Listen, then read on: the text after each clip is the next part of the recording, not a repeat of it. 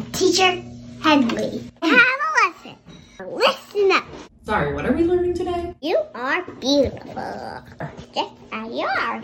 Do you see this mom pouch? And I've got stretch marks and wrinkles. Now, now, the mom pouch, the stretch marks, even the wrinkles. It's all beautiful. So if you've been with us for these past couple weeks or couple episodes, everything is centered around body positivity, self love, self acceptance, and it is being pioneered by my beautiful, my gorgeous wife, Jamie, inside and out. And she is working so, so hard to help others see themselves as beautiful, have confidence, and have this self love. And it is sexier than I've ever seen. She has accepted herself and she is a much happier person and she is spreading that happiness. She is having a free live session. It's a live masterclass webinar to join, check it out, feel the community, feel the love and maybe learn a little bit and maybe it's something for you but you can go to jamieotis.com backslash bbp jamieotis.com backslash bbp tuesday march 2nd at 8 p.m eastern standard time we'd love to see you there Hello and welcome to a brand new episode of Hot Marriage Cool Parents. This is one of your hosts, Doug Hayner. And I'm your other host, Jamie Otis Hayner. Who is wearing my underwear? That is actually true. I am in his underwear and my t-shirt. Yeah. but we're on a podcast, so you can't see that. Thanks for calling me out. You're welcome. well, we are coming off a very special week because my beautiful and hardworking wife just got done with two back to back live webinars about body positivity. If you've been listening for these past couple weeks, there's been a general theme that we have been going with. And I got to say, I teared up after the first webinar. Oh my gosh, it was the sweetest thing. I was like, You're crying? Like, what? But it's really important to me like obviously this whole body positivity thing and like what does that even mean? But just like really just self-love and self-acceptance. And i think that there are so many of us who have struggled with just loving our bodies as we are and like obviously thinking we need to like stop eating some sort of food or limiting our intake or all the things. And it's like can we ever just be good enough for ourselves? Like is that ever a possibility? And at least that's what i've struggled with. And so i've been on a mission to kind of help women who also kind of identify with that, like just not feeling good enough or not feeling beautiful enough ever, to just learn to love and accept themselves as they are. You can still want to be on the journey to maybe lose weight, or you can still want to be on the journey to, you know, like for example, I have like terrible postpartum hair loss. I'm still on the journey to get my hair back. It doesn't mean that like I'm okay with just having a bald receding hairline because I don't. but it's about loving yourself in the midst of the journey, you know, like and just so what I have a bald receding hairline. So I'm going to just you know, be so hard on myself about it and never show my face in public or, you know what I mean? Or like all the things. So, in any case, I'm obviously very passionate about it. And I created a whole entire course. It's called Become Body Positive, And it's a limited time that this course is available. I'm closing the doors on March 7th, 2021. You will not be able to get into this course after that because I really want it to be just a closed group, a very private group, so that when the people who are a part of it can feel open and can feel heard and seen, that it's not like people just trickling in and out. I want it to be a very, very tight knit community. And so, any case, if you're interested in learning more about that, it's jamieotis.com slash join BBP if you want to check out how you can get into this tight knit, closed community. I would absolutely love to get to know you more. But before we do anything else, yes, we love giving our reviewers a shout out. So this week's five star review comes from Alexandria K.A., who writes, You guys are seriously the best. I think she was talking about me. No, pretty, um, sure, pretty sure she's talking about me. Thanks, Alexandria. Yeah. Um, I came across your podcast after Jamie was a guest on the Coffee Convos podcast. This is the second review for people that have listened to you on the Coffee Convos. Oh, the they like me. Yeah. I like you guys too. Thank you. Yeah, because we do read every single comment and everything try to get back to everybody so but i came across your podcast after jamie was a guest on the Coffee Convos podcast i instantly loved it i listen every week and i am currently starting over from the beginning and catching up i even watched your season of MAFS i had never seen the show before Jamie, you have helped me so much lately. I've been struggling this past year with my mental health and body image. You continue to encourage me to think in a more positive way and just be real about everyday life. I really needed the motivation to get to my old self again, and you did that for me. I can't thank you enough. Keep being amazing. Doug, the humor that you bring to the show is truly helpful. Sometimes these topics can be so tough to think and talk about, but your humor really lightens it. I hope this podcast continues for a long time. Us too. Oh, oh my goodness, that really warms my heart. The whole thing, like I was saying earlier about the whole become body positive and my tight knit community that I'm trying to create is to literally help women like you, Alexandria, to just feel good about yourself in your skin. Like uh, it's like we've spent our whole lives hating ourselves and trying to fix ourselves and trying to shrink ourselves what will happen if we just learn to love ourselves as we are? Yep. And that's why I have that tight knit community. So yeah, if you want to be a part of that, it's jamieotis.com slash join BBP. And like I said, the doors are going to close for that on March 7th, 2021. I'm not sure when you're listening to this podcast, but um, for those of you listening live, you have a chance of joining and being a part of this tight knit community. And I would absolutely love to have you be a part of it. So, yes, head to jamieotis.com slash join BBP. That's I'll- right. I'll see you there. And today we have an exciting episode. So every single week so far since Married at First Sight has aired, we've been having my parents on to give their recap and review because my mom is very outspoken, very opinionated, and it's just fun to open up the speakerphone on the phone and get them on the podcast because they have a lot of interesting takes on the episodes. But also we have an amazing guest coming on later which is Michaela Petty. And again, the theme with the guests so far have all been body positivity, body image, and Michaela Petty, who's coming on later on the podcast, is a mommy, a wife, creator, and eating disorder recovery coach. And we always record these interviews ahead of time. Well, most of the time we do. And really enjoyed this conversation with Michaela and very, very excited to get her on later. Each and every week, we have my parents on to give a recap to Married at First Sight episodes. So this past week was episode seven, which was everybody moving into their first shared apartments. And while some were excited, others are still reeling from things that they learned in the previous episode from the honeymoons. In my opinion, the ones that are really feeling good, Virginia and Eric, which is no surprise. Clara and Ryan, I feel like are in a good place. Vincent and Brianna, but things really aren't going so well for Haley and Jacob, and obviously Chris and Paige. But without further ado, I'm going to give them a call now. Ring, ring, ring, ring. ring, ring. ring, ring, ring, ring. Did you guys obviously watch the episode? Yes.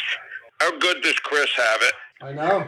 You know, he, uh, he gets married that day, that night, you know, he has to have sex, and then in the morning he has to have sex. And every day since. Yeah. And then she just takes him back, whatever he wants. And he's even got that gleam in his eye, like, you know, I got over on her. This is cool. I have a baby. it just keeps on going. It's crazy, Well, right? I have to say, you know, your father was talking about Chris and Paige. Well, I have to say, if I can say it on your podcast, that Chris is a real dick. And, and also, you know that song, Buttercup, build me a baby just to let me down. that's that's a perfect song. That fits Nobody it. knows that song. I know that They song. Do. Yeah, Mr. they Hayner. do. You're talking about flowers, Oh, stop it. Stop it. buttercups. But, you know, every time she gets a slap in the face, you know, he whispers sweet nothings or he says something and, you know, oh, little Lala, she's going to take his bait. That's right. Listen to that snicker. Buttercups. Just to let me down. It's a nice song, Doug. Just be quiet. it's a nice song. Okay, so Doug, you said that it's no surprise that Eric and Virginia are doing well. I feel like it is kind of surprising because you know, he's first of all significantly older than her. He's Daddy dearest. yeah, he's so much older than her, but he's also like so well established and she is, you know, she's younger, just finding her way in life and also not shy to admit that she's a party hardy. She loves her partying. So it's kind of interesting that they are getting along so well. I mean, uh, yeah. they've definitely had I some don't think they are. Okay, tell me what you think, Doug. No, I don't. I don't think they're getting along well. I think he's a control freak, and he's going to try and mold her, and she's not going to have it. Oh. Yeah, well, I don't know. I think that's where that age difference is going to come in. He's Well, he- setting down some ground rules that are like, I would say, no, this is going to work. Well, Well- she has that freedom when he goes flying. Right. If she wants to, you know. We don't know to, yet. She has to start introducing her friends to him and see what they're all about. But I just call him Daddy Dearest because I think he does try to, uh, you know, now this is the way that it should be. Now, I've been here before. Right. So this is the way it should be. But, you know, I mean, my thumb is still in the center. It, it hasn't gone upward and it hasn't gone downward. It's still kind of in the middle. We'll see as the time progresses whether she'll, you know, put up with his, uh, Yeah. you know, his little control things. Well, you know, the control things, uh, look how far that went with Chris. You know, they're late to everything the way we see it. They're always come in late, and then when he gets it, Hey, he tries just- to be just like logical the to everybody. Just like shut the up. Hayner. Yeah, I You know, can't. I'm just saying that, you know, when I saw him try and talk to Chris, try and reason with him, and try to tell Chris what to do, that's bull. He doesn't need to do that. He needs to shut up. He needs to just, like everybody else, you can make a look, raise your eyebrows, but shut up. It's none of your business. It's theirs. exactly. You're talking about Eric. But they did get there late after everybody talked about everything. So, you know, a day late, a dollar short. Yeah. The best part of this whole thing, how many weeks we've been into it, is the fact that Chris said, well, you're a drunkard. You're a drunkard to Virginia. Oh my. Kind of is. Yes, It kind yeah. of is. I feel like Mary like, mind your own business. You know, it's between me and Paige. They're going through that struggle. And, you know, once I saw what she looked like, the old girlfriend, I go, no wonder. But leave Paige alone. You don't need to have sex with her every time you see her. You know, get that little grin on your face. Okay, I'm getting over on her again. She You know, also and then say, doesn't. Nope, I'm going Well, I, back to my ju- I just don't know how much Paige, you know, I mean, it's one thing to try to save face and everything, but he's really put her down so terribly. I mean, I was surprised that Pastor Cal didn't have more to say than what he did, you know. Yeah, well, I think that truly, like, this just reminds me of like such a bad, vicious cycle of. I mean, it's entirely different with my mom and whatnot, but like, she was a woman, like many, who just wanted love and acceptance. And then my stepdad would get drunk and beat the snot out of her. She'd call the cops so that he would stop beating her. Not saying Chris is beating No, her. not. It's entirely different. Not saying it's physical abuse because it's clearly not, but it's definitely emotional abuse. And you know, Exactly, exactly. but the thing about it is, will turn into physical But. I really haven't seen Paige shed a tear. you know, I think that she's. Well, this is the first thing that we have to remember is that for us, it's been seven weeks that we've seen this. For her, it's been like not even a week of marriage yet. So yeah, like. that's true. So we have to remember That's that. true. But also like I just saw on, you know, social media, people are saying they're so over Paige and just taking him back and she's a weak woman. And it's like, oh my God, like all I can think of is as a woman and as someone who saw a quote unquote weak woman take back someone who then just whispers sweet nothings is like, you know, it's like she's just so badly clearly wants to be married and she's so serious about this and she thinks that maybe there could be a chance. It's heartbreaking. It's like stop putting her down more because like she's clearly I don't know struggling I guess and just really like really does want true love and marriage and oh at this point it's, this is becoming such a, a real issue like you know like at uh, first well, it's I, you know, she is there for all the right reasons. I'm sorry, he is not. yeah He is not. why did he get married at first sight? Because like it's almost like this is just my thought maybe, but like it's almost like did he get married just to make the ex jealous or something and then just wants to get the ex back because it seems like he really respects this ex a lot. Like why has he got to bring her up all the time? Exactly. Yeah. Exactly. And then poor don't know. Paige is just like his pawn. It's so sad. But let's Right, and that's what you know. I know that she, you know, crazier, crazier, crazier things have happened. That watch them stay together for whatever reason. Watch them. Stay. I mean, did you? I don't know if Doug, if you saw this, but he whispered in her ear, "I might love you," something to that effect. Yeah, but then like, oh, cut me a break! You really are a D man. yeah. Oh, unbelievable. Well, I mean, Paige also reports to the producers that he told her that he plans to divorce and get back together with his ex, you know, who he went to see in Chicago. Uh huh. So we'll see what happens from there. When he was whispering in her ear, it was something to the effect that he loved her. Yeah, that's before you know he could see himself falling in love with her. I mean, come on. I think that that is the most selfish thing to do to another person, let alone another woman. But Oh, like your wife. Very hurtful. Very. I hurtful. mean, this You know, poor I just- woman. I just um I just Paige. would have backhanded him. That's all. Yeah, Yeah. right. You know. Let's move on to uh Haley and Jacob. What do you guys think about Haley and Jacob? Oh, Mr. PP, personality plus. Well, you know, I'm glad that they were able to, because I thought he was really, you know, he wasn't really willing to listen to anything she had to say. I truly don't think they'll last because they are just so, my God, they're so different. They're so, so different. My thumb is going right down for them. Oh, she's, she is such a happy-go, you know, I think that she's happy-go-lucky. She, you know, wants to Travels. travel. She wants to, you know, have fun in life, and he's, he's stuck in the eighties. Yeah, well, I mean, And based on his outfits and everything else. yeah, really. I mean, unless he gives a little bit, you know, gets out of that error. he she- won't. He's not changing. Yeah, No. You're thir- I was going to say you you're 38 years old. You know, it's hard to change those habits that you've gotten into. Yeah, you know, But, you know, there was a big 10 year difference between them, and you know, she's where it's at, and he's where it was. yeah, you really don't see any progress. You would want to see progress at this point, especially moving in or trying to get on the same page. And it seemed like there was distance at the honeymoon. And then when they got back, it was the same distance. Like there was no progress either way.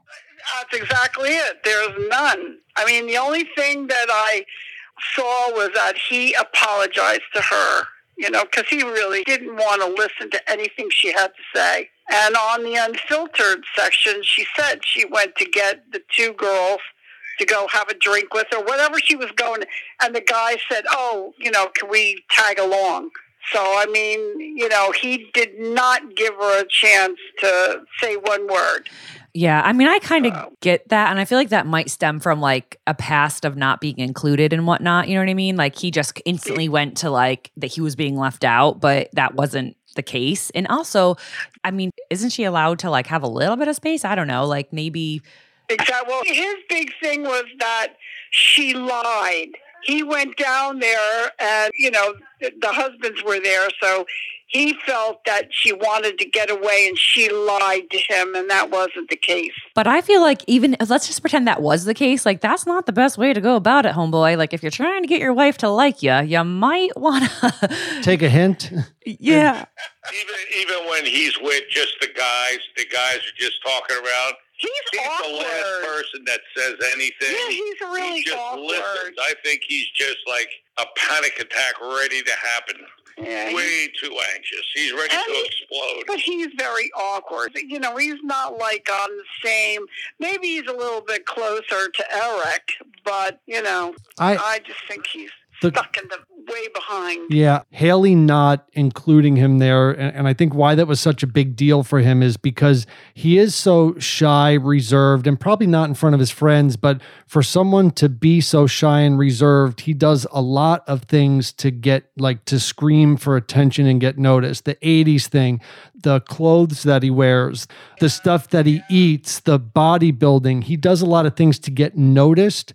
And I think that just kind of screams to me that he wants people to be around him, but he just may not know how to carry the room. He's, he's socially awkward. I mean, That's a good word. I think that's Socially awkward. A That lot of us are. yeah. I'm like, that's actually your daughter-in-law and son as well. We're pretty socially awkward sometimes. Oh, you are not. I'm not. Stop it. oh, Douglas, I'm not.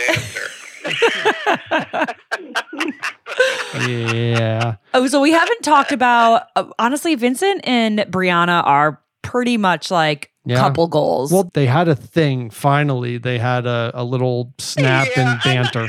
Well, you know, I didn't understand what he was pissed about. Am I allowed to say that? I didn't understand why he was mad. Let her. She could say anything. Yeah, you could say anything. Because I didn't understand her verbiage to him, like, you're Vinny.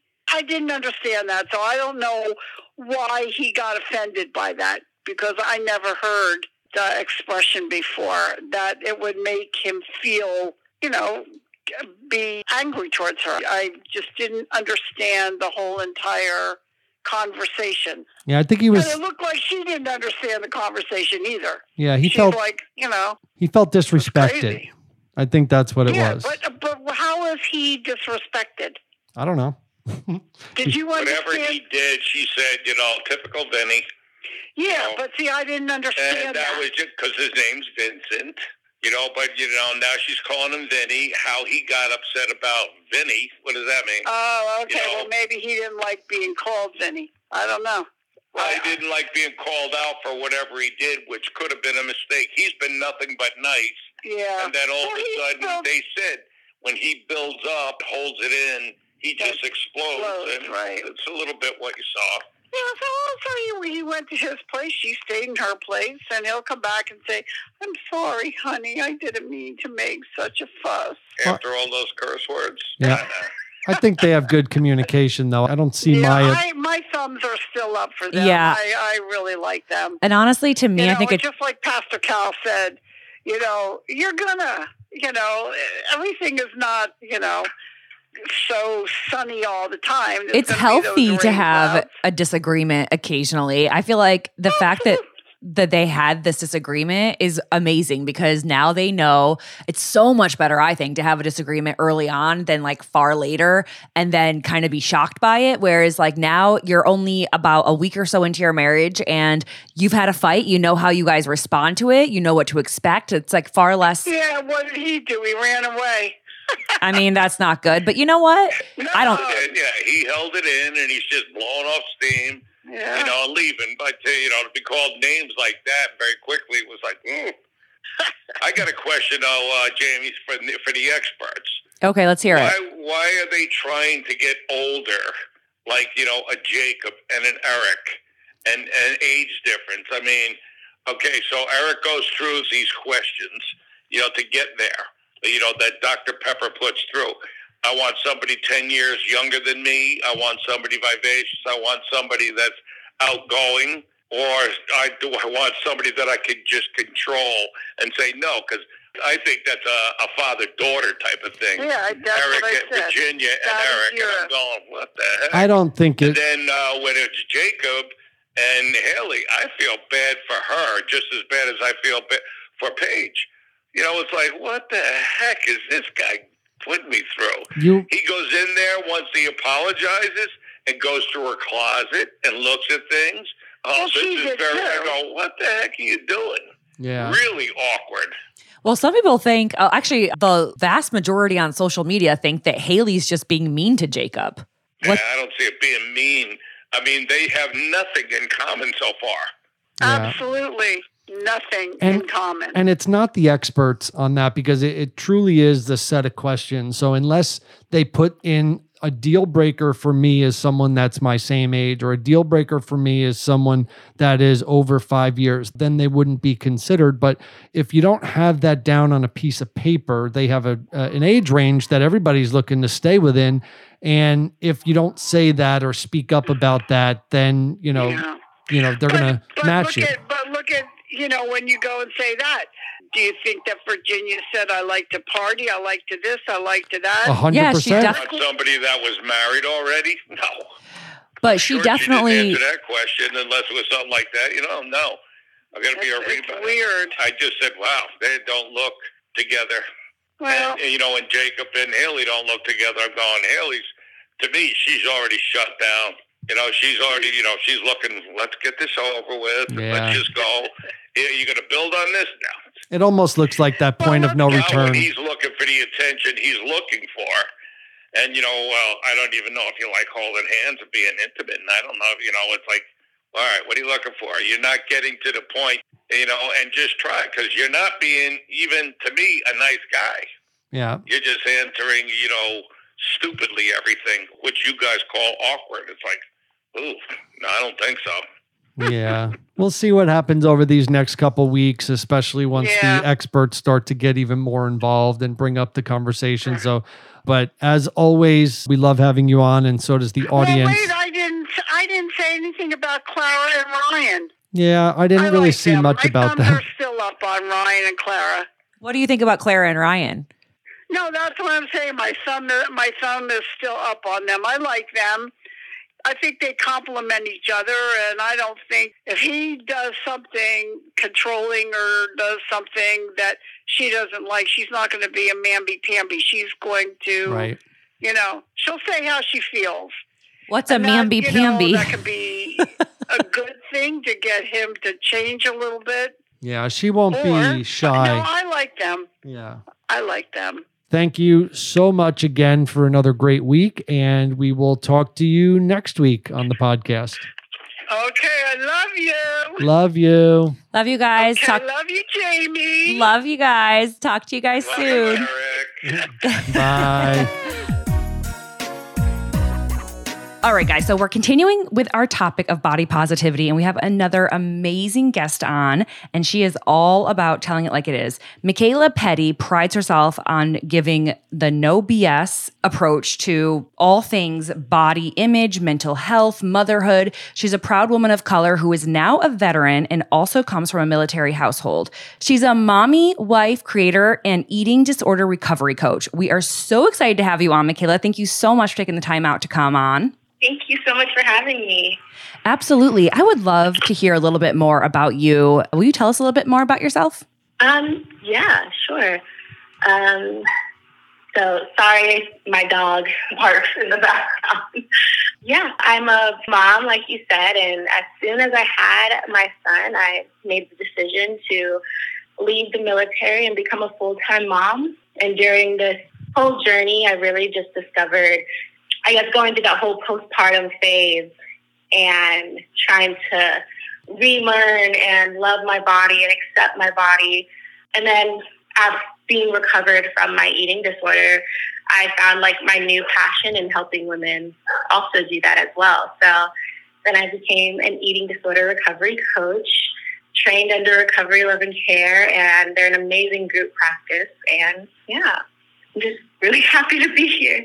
It's been a long journey to get to this point with being recovered and all that. So especially being like a woman of color, a lot just plays into it, like my background and all that with mental health. So Yeah, I I actually want to dig into like literally all of this because something that that actually stood out to me is that you are an eating disorder recovery coach and I find that, you know, a lot of times the ED recovery coaches, they are people who have suffered themselves and you're, you know, you're very vulnerable and open about that and I wanted to ask you know, how did you discover you had an eating disorder? I, I'd love to dig into more about like, because I feel like there are people who may have an eating disorder or disordered eating and they kind of know, but they're not quite sure. So, could you kind of shed some light on how to figure out even if you struggle with this type of a problem?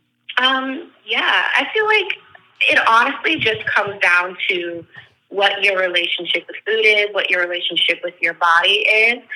You don't necessarily have to have a full blown diagnosis in order to realize that, hey, something's wrong here and I should probably seek help.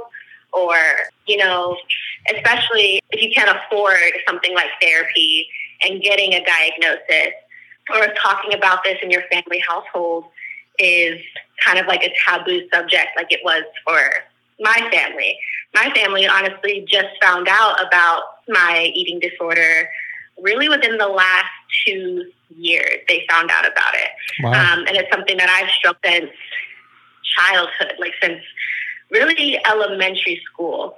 is when I can remember starting my first diet and trying to become thinner.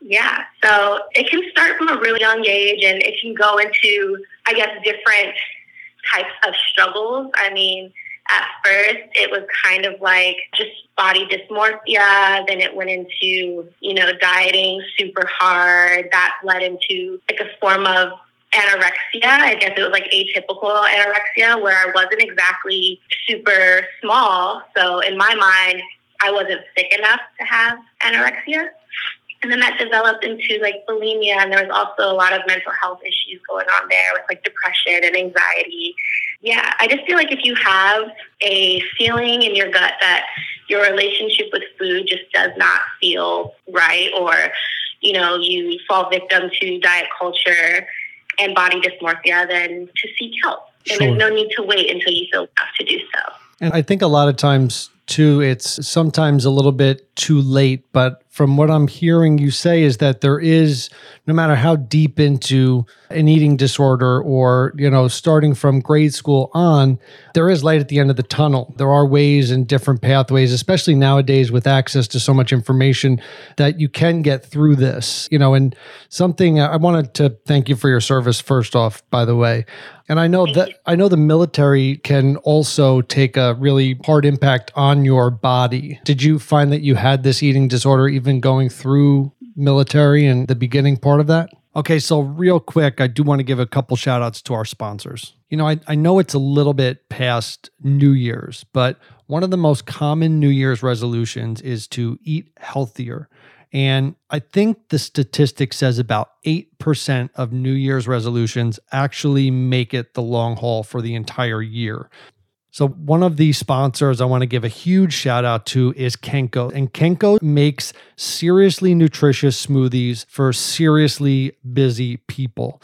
Now, if you're a smoothie lover, you know that it can be expensive being store bought or even fresh pressed. And who has time to make smoothies in the morning or even in the middle of the day?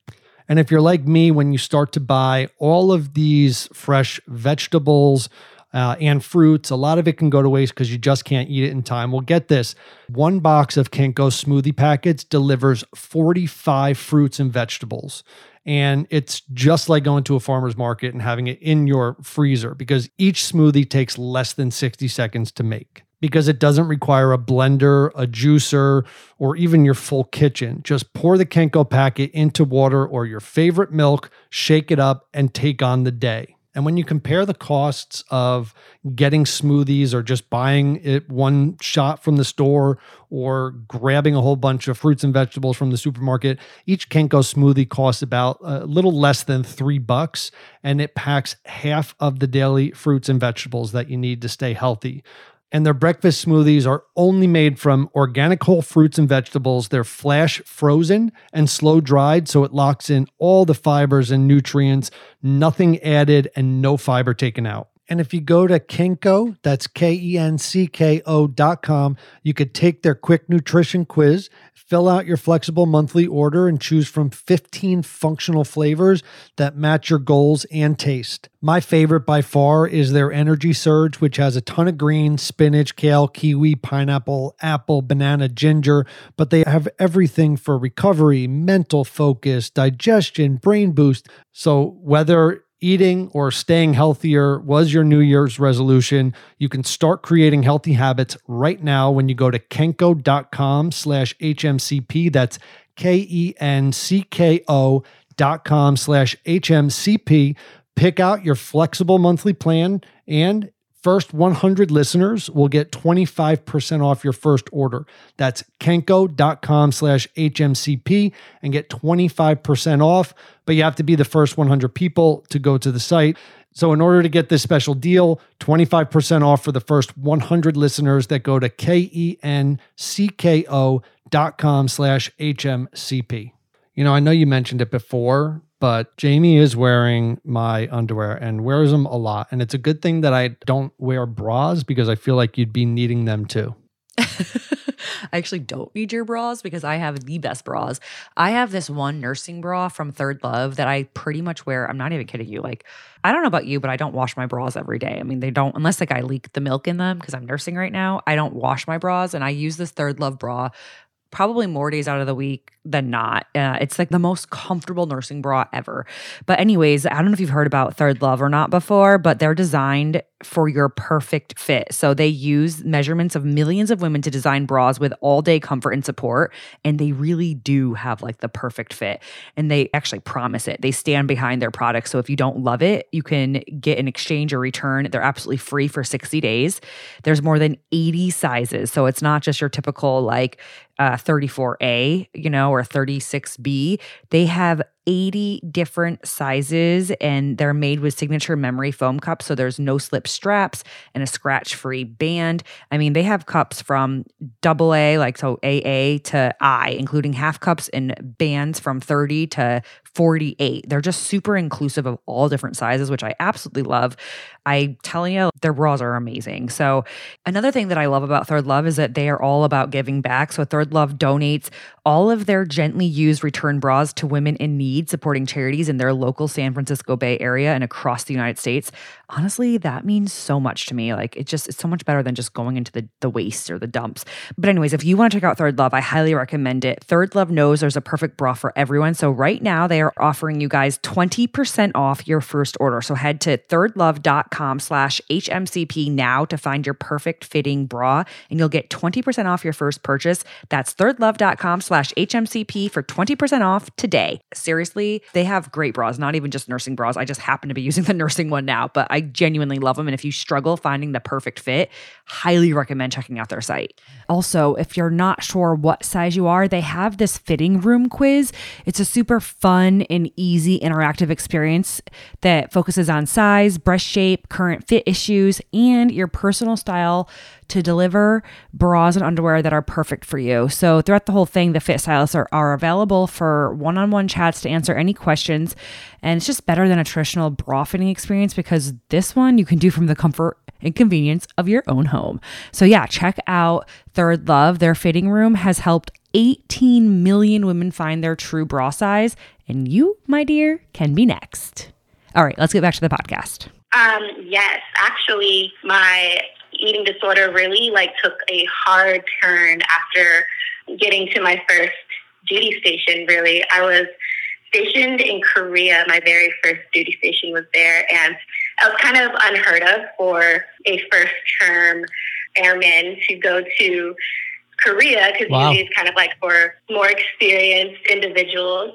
But I went there and I was completely alone for the very first time in my life. I had just turned 19 out of high school Oh my goodness. and I had a three year long relationship with my ex at the time, and that had just ended. And it was just a really hard time, I found. And I think the only way I found myself getting through it was going to the gym to like distract myself. And I found myself there morning, like early, early in the morning, right before my shift, and then right after my shift till late at night. Like I felt like that was the only thing I could do. Mhm. And in Korea, you can't have a car as a first term airman. So I was walking everywhere too. So I just had this very active lifestyle. That's a very Um, strange rule for a first year. I know it was really strange. Uh, but I mean, it got me off my butt into like walking more. I used to hate walking and now I actually enjoy it today. but that's really where my eating disorder took a turn after, I guess, like going through heartbreak from a three year long relationship. I felt like my appearance wasn't up to par, I guess. And it was kind of like I wanted that revenge body, so to speak Sure. and that's all went after and then also being in the military and having a really good pt score like they kind of looked at you as if you were more of a leader. And being a first term airman i was like the youngest there. So i feel like i was kind of like talked down to a little bit just because i was the youngest and i was like the newest. But when they saw like how great i was at pt they would always like have me leading like pt sessions or oh, Wow. Oh, sorry, physical training. I didn't Yeah, no. using acronyms. Military. Yeah. they would have me like leading in that way and they had me leading nutrition courses and stuff like that because they thought I was just really good in that whole realm and just taking care of my health when actually I was struggling a lot Sure. because I felt like they thought I had a lot of control, but I feel like it controlled me. I couldn't go out. I felt like I couldn't go out and have a social life because the gym was like calling my name and I needed to get back to the gym. And if it interrupted my gym time or if it was out of my diet at the time, then I wouldn't go eat at a certain place. So it wasn't really me necessarily having control. I felt like I had no control actually.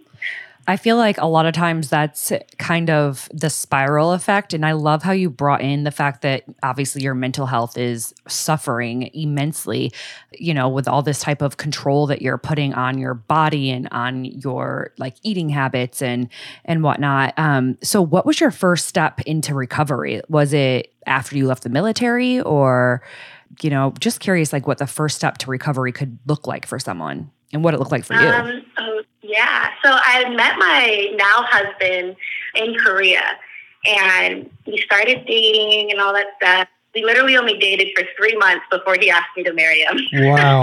I know. And we got married at six months and then we've been married now for three years.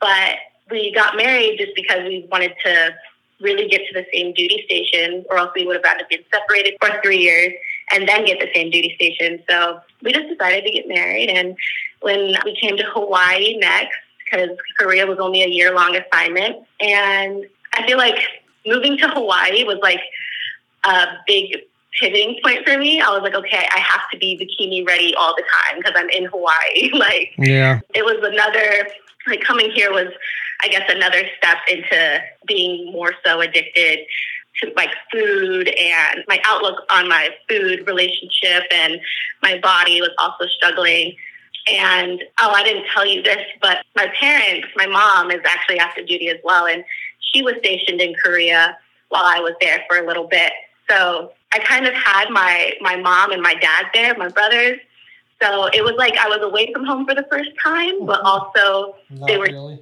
close. Yeah, exactly. That's So, actually um, they were awesome. super close. Oh, it was amazing. But coming to Hawaii was my first time truly being away from like everyone I know, everyone I love, besides my husband. And during this time, we were really starting to get to know each other, get to know what life was like with each other. I mean, we had only dated for like six months before tying the knot. So we were really getting to know each other a lot. And he knew I had a past with depression and anxiety. And I feel like it started to come up a lot more. Assignment here to Hawaii, like the workload was a lot more strict and I was on night shift quite a bit. So I like never saw the signs, but I was also heavily into that eating disorder side of things. But he really saw my mental health taking a turn and he really urged me to go seek therapy. So I did. It was like a really messy ordeal and I actually ended up having to get forced into the mental health clinic and going to go see a therapist. And during that whole time is when she kind of discovered the things that I was talking about. And She was like, Yeah, it sounds like you had like an eating disorder. And from there is kind of when I started trying to take hold of recovery. And even though we had gotten married about six months prior, we knew that we were planning a wedding. So here I was trying to get like wedding ready at the same time. And then I lost my menstrual cycle and all that. And we didn't know if we were going to be able to have kids anytime soon just because my menstrual cycle was gone. And that was really worrisome. Um, and then I remember getting my dress fitted for the wedding. And I know this is such a long story. No, it's very But- interesting. And I think it's very relatable. yeah, I was getting my dress fitted for the wedding and I realized that like it was going to be my day and I actually wanted to enjoy it. So I told the lady to like leave room in case like cuz I wanted to be able to move in my dress and I wanted to be able to eat the food that I wanted to eat. Yeah. So that was like the first step. And then I ended up getting my menstrual cycle. We ended up having a baby. Um, but having a kid was my biggest motivation to really get my eating disorder under control and really start that recovery process and all the healing. Because bringing a kid into the world, I didn't want to put that same, I guess, all the trauma I was dealing with and like put it onto him or her. And so I really wanted to get better for, for him. I 100% relate with that because I've definitely struggled and I think I wasn't even necessarily really aware. I never would have thought I would never said that I had an eating disorder because I like I think I was just in denial and disbelief or you know like disordered mm-hmm. eating. But having my daughter, I was like I do not want her to struggle with like just the scale and the cellulite and like just worried about what she looks like. I want her to ju- to like know that her value is in so much more than her body and her appearance, you know? Like and then also with my son cuz boys they definitely struggle with it as well and it's just not talked about as much. So I'm right there with you. And on that note, what are some of the things that you do? Like, what kind of recommendations do you have to help raise kids to be confident and comfortable in their own body? Um, yeah, I actually started with my nieces because they are older. My oldest niece is eight years old, and the other one is four. And I mean, Henry, my son, is one years old. He can't really. I mean, I feel like we have conversations, but don't know how far that goes. but I really my nieces because they are in such an impressionable young age. And I was I was actually just talking about this earlier when I was visiting my sister. My niece came up to me and she was all like, "KK," that's what they call me. She's like, "I'm hungry," and I had some chicken nuggets, and I was like, "Here, have some nuggets," and she was all like. No, my tummy's too big. I need to have some broccoli and tomatoes. Mm. And I was like, You're four. Like, she's four years old, and she's saying that she can't eat chicken nuggets because her tummy's too big. And I was like, Wow. it was really hard to hear that too. Because like it just happened so young, and I'm sure my sister definitely never meant to like Of say any not. of those things around. But I mean, you do you do learn it from your parents. You learn whenever you see your mommy step on the scale, and she has this really like sad look on her face, or I mean, you just you do learn it from your parents. You learn when you hear your mommy say like, "Oh, I can't eat that. I need to lose weight or something." As a kid, you think your mom's like the most perfect person in the world. So if something's wrong with her, there must be something wrong with me. Mhm. And I did. I did start with my niece, and it started something as little as like she has super, super curly hair. And all of the Disney princesses she loves have straight hair. And so it started with me teaching her that her hair is beautiful just the way it is, and that she can eat anything she wants. like, Mm. if you want to have some broccoli, here, I'll make you some broccoli, but have some chicken nuggets. Like, you don't, you can have more food, and it doesn't matter if you're, if you feel like your stomach's too big, like, you're just beautiful the way you are. We can go to the park, we'll play. I mean, it's, it just starts off with little things and creating that, I mean, living out that lifestyle and not just like speaking it, you know? Like, you Yeah. have to really what you preach as a, especially as an aunt or mother, father, any type of figure in somebody's life because kids absorb everything. That is Um, so true.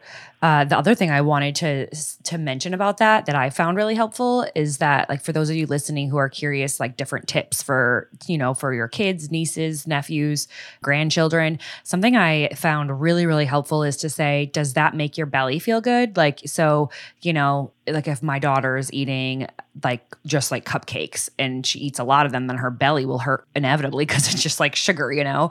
And so instead of saying, Mhm. I don't know, I just try to say, like, does it make your belly feel good? Or does it? So if she feels full, I'll say, okay, you can stop eating if your belly's full because, you know, that means you're well nourished and you're getting healthy. And I know it sounds like, to me, it sounds a little almost like woo woo or I don't know, like not woo woo, but like just like, I don't know. Maybe granola is the right word. I don't know. But like it really works because, like, even for us as adults, like I'm trying to tell myself that myself. Like, okay, so, you know, there's all these fad diets. Like, first it was, what was it? It was like fat was bad when in the 90s when I was a kid. Fat was so bad. Like, everything had to be low fat. And that's how you lost weight and got skinny. And then it turned to carbs. Carbs are so bad. And if you want to lose weight and get skinny, then you cut out all the carbs. And now it's sugar. Sugar is so bad. If you want to lose weight, you cut out all the sugar and all the carbs because carbs turn into sugar. So it's like even more. But I think that the message, like the overall message is that no one's ever gotten healthy from any of these fad diets. No one's ever lost their weight and kept it off unless they stuck to like this crazy diet. And the truth of the matter is, is that there are healthy people all over the world who eat fat they eat carbs, they eat sugar, and they just know, I feel like that when they eat, they're eating to nourish their body and to fuel their body. And, you know, like eh, they're eating when they're hungry and stopping when they're full. And so I'm trying my absolute best to like kind of, I don't know, relay that message to my daughter and also live like, just like you said, Michaela, like live by example.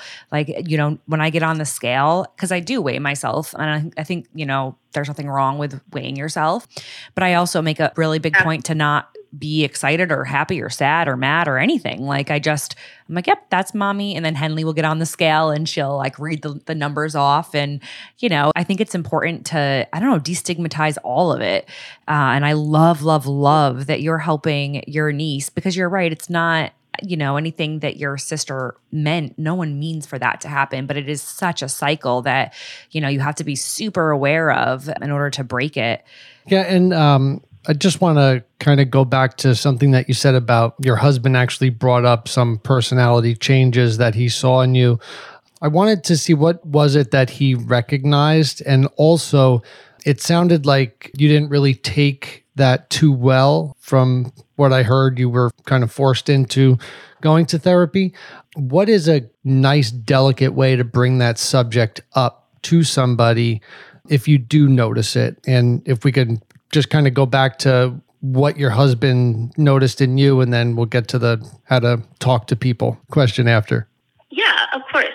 So honestly i think the way to bring it up so somebody with their mental health especially somebody with like an eating disorder somebody with depression and anxiety it's not something that they want to accept in themselves you know like they're going to be like no that's not it that's not the problem you know, so they're gonna, it's kind of like letting them know that you are there for them. So a lot of the times, most of the time, they just need somebody to, to listen. And, you know, we don't necessarily need advice or anything like that because, I mean, coming from me, I was and still am be very hard headed when people are trying to like give me advice, especially if I feel like there's nothing wrong. And I feel like a lot of the times you're kind of in that denial phase that there is anything wrong with you. Like you kind of feel like you're not sick enough or or you're not sick, period. So yeah, I was definitely angry when he brought up, you know, like you're not acting like yourself and all this stuff. Like I was very defensive because I mean, we only had been dating for six months and this was like our first time like really living alone together. And I was like, well, how do you know if I'm not acting like myself? Like, how do you really know me and all this stuff? And I mean, I feel like he got the, but whenever we got married, we were kind of still in that huge puppy love phase, I guess. I was trying to be the best girlfriend, the best wife, and eventually, you know, life settles down and you're not putting on like a show anymore. Like you don't want to cook dinner anymore all the time or yeah, like the house is gonna get messy because I'm not in the cleaning mood. and life kind of just starts like happening. But he really did notice just with how I was I don't know. I mean, honest, it was kind of like I wasn't really into having conversations. Like I just was wanting to isolate myself. I was always tired. And I mean, that could be from the fact that I was going to the gym like morning and night, and maybe I wanted to sleep, but also a huge sign of depression is just wanting to turn off. Sure. But then there's sign of like anxiety is like not being able to stop. Like I felt like I was in this constant battle of like, oh, I need to get stuff done. I need to do, I need to do more, I need mm-hmm. to do mm-hmm. more. But then also being like so sluggish that I just wanted to like lay in bed, tune out the world, I was kind of just like numb to feeling yeah. these feelings that I used to feel all the time. Like I just used to be a very passionate person about a lot of different things. Like if I was angry, I would be angry. If I was sad, then I would feel the sadness and I would cry. And a lot of times I was very happy or just in a very content state. And during that time, I just, I wasn't feeling anything. Sure. You know, and bad things would happen and I'll be like, it is what it is. And I mean, that's a huge sign is, is yeah. just not feeling. And Michaela, what was, if you can kind of sum up what your eating disorder was or just how you viewed your body and your body image, was it that you were just never satisfied with your body? I mean, there's so many different body types out there. And I was just curious what was your thing? What were you chasing? Um, so for me, it was more so atypical anorexia with, I guess, a purge subtype. But for me, it was not necessarily like throwing up or anything like that. Mine was more so, uh, very much so, like over exercising. Those diet teas that are pretty much like laxatives, like it was, Yeah. and I wasn't really eating a lot. And if I was eating, I was very heavily focused on eating super clean. And I would have these, what I thought were binges, but they weren't. They were like probably the amount that I probably should have been eating, like an actual portion size, like good portion size meal that I should have ate, but I would perceive that as like a binge. And I think that's kind of what my eating disorder was. I was never clinically diagnosed with one. I don't know, because a lot of the times, my, I guess my therapist said she thought it was like polybulimia or something like that. But the more I looked into it and doing the work I do now, we decided that was probably like more so atypical anorexia. And yeah, and I just had a lot of like body dysmorphia. I've always been the bigger girl. I mean, I'm 5'10, I'm very tall, and I've been very tall all my life. So, Mhm. especially, I feel like I grew up in like pixie land. I don't know, like how to explain it. Like, I just had a lot of petite friends, and they were always like shopping in, like, just like they were able to go buy matching outfits that, you know, Abercrombie or they had all these like the one size fits all and that was not my size and it would not fit. And I always weighed more. So I just always felt like there was something wrong with me. And I remember like praying. I was like, oh, I just want to look like this girl's name was Victoria. She was just petite, little white girl, so beautiful. I was like, oh, I want to look like her. And I was like, um, okay, well, I'm a black woman. I'm very tall. That's probably not going to happen. like, so I just had a lot of like body dysmorphia and coming to the place of just accepting who I was was a very long journey. And then even meeting my husband, he's lean. He's a lean guy. Yeah. just- no matter if he doesn't work out, like he just always has abs or whatever. Like it's not, he's just a, a lean dude. And I felt like I struggled a lot in our relationship and I put a lot of pressure on him to gain weight because I didn't want to be the big one in our relationship. My mom would always say like, always date a guy that's bigger than you. My mom said the that. same thing. Yes. Yes. Yes, that was a huge thing for me. I was like, oh, I can't be bigger than him. But I mean, now I've come to the terms that I'm going to probably weigh more than him. And my plate doesn't need to be smaller than his. Like, we probably eat the same amount. If not, probably I eat more. I can probably finish his plate a lot Oh, same. But- I do that. This is, I feel like you are talking my story because I don't weigh, I almost weigh as much as my husband, who is significantly taller than me. And my mom always said, at least, you know, if you're smaller than your partner, then you can feel skinny and feel good about yourself. And so she would always try to date men bigger than her so that she could feel smaller and, you know, skinnier. And she always told me to date someone bigger that'll protect you and make you feel small and da da da. And then my husband's the same as yours, where he can eat whatever the heck he wants and he still has a six pack. Meanwhile, I'm over here like eating the same things that he's eating, and I do not, I have a six pack on my back from like back rolls. so yeah. Yeah, that's actually very common, especially with like just being a female. That you want to come off as smaller and petite to your significant other. And I don't know, like I've always known that I was very strong. Like naturally, I was very strong. Um, I remember going to the weight room in high school, and there was like the wrestlers and the football players, and they'd be like, "Oh, I bet you can't lift that," and I could lift it like no problem. Like I was a very strong girl, and even now I'm a very strong woman. Like there's no need for me to pretend like I can't open up a pickle jar and have my husband do it. Like Yeah. And that's actually so cool. That's amazing. yeah, it took a lot for me to accept that, but because I feel like I was going through such a hard time with accepting myself, he felt like there was something wrong with him. So it does go both ways. Like Yeah. body image can go both ways. Um, Absolutely. yeah. So there was one question that Doug had asked, and I wanted to wrap up with this because I feel like you're the perfect person to talk about this.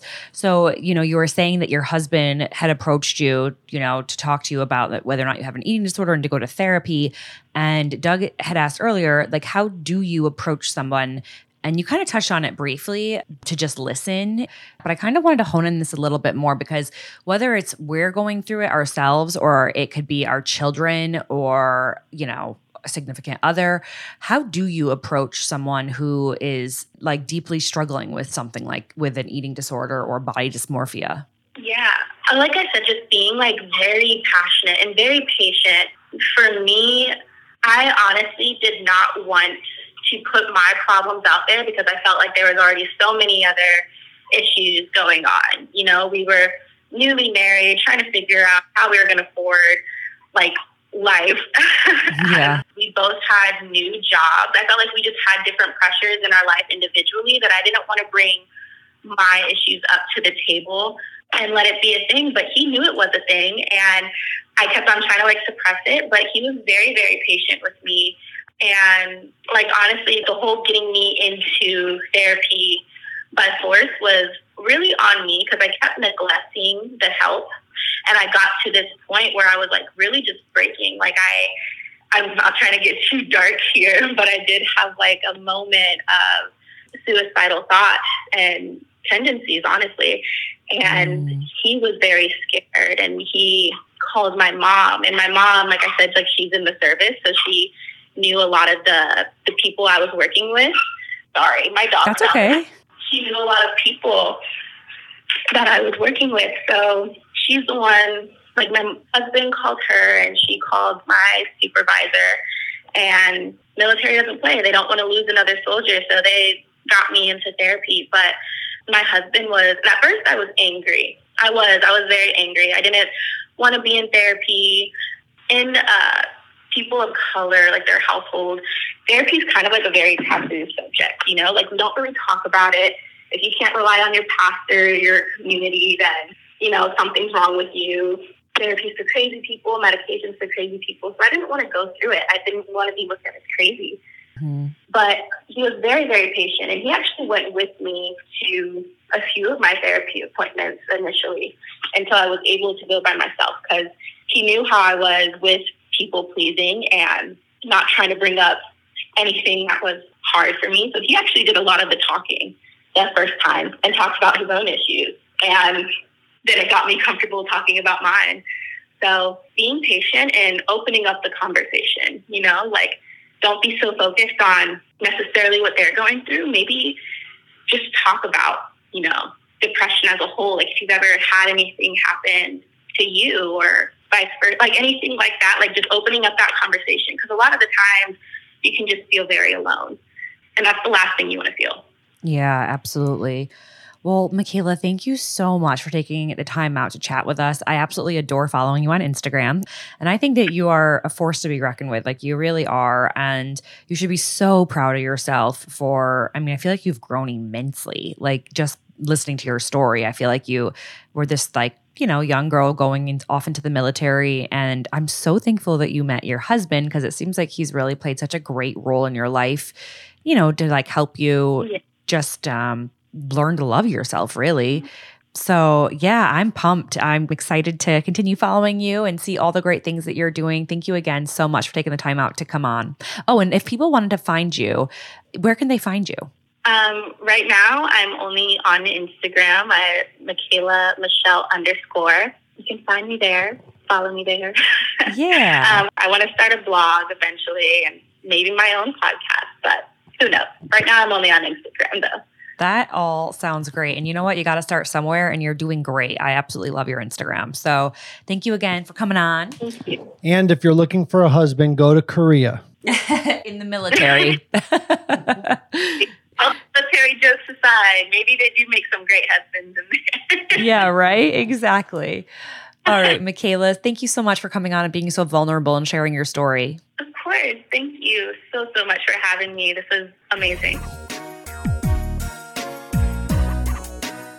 Wow, she is just such a young inspiration to me. You know, she's very, very young to have gone through all that she's gone through and then overcome. And like sometimes it's just amazing. Like, who knew that her husband, who she met and then three months later got engaged and then six months later got married, is like the person who helped her out of her biggest like battle it seemed like uh no pun intended with military and whatnot but i mean it just goes to show that you know, uh, obviously Doug and I were married at first sight, so and you know that if you're listening, but um it just goes to show that you never really know when the right person could just walk into your life and just kind of keep, you know, your mind open. Yeah, and it goes to show too though in society nowadays when you see someone at the gym, when you see someone that's super fit, super lean, super hard at their regimen and working out, there's a point of wanting to be healthy and there's a, a point and a line that you can cross to get into almost like obsessive and just really like she said just you're trying to almost harm your body where you may look at somebody that's super fit and be like wow that guy or girl is super healthy. They're at the gym all the time you know and and there could be these underlying issues that are happening and you would never know.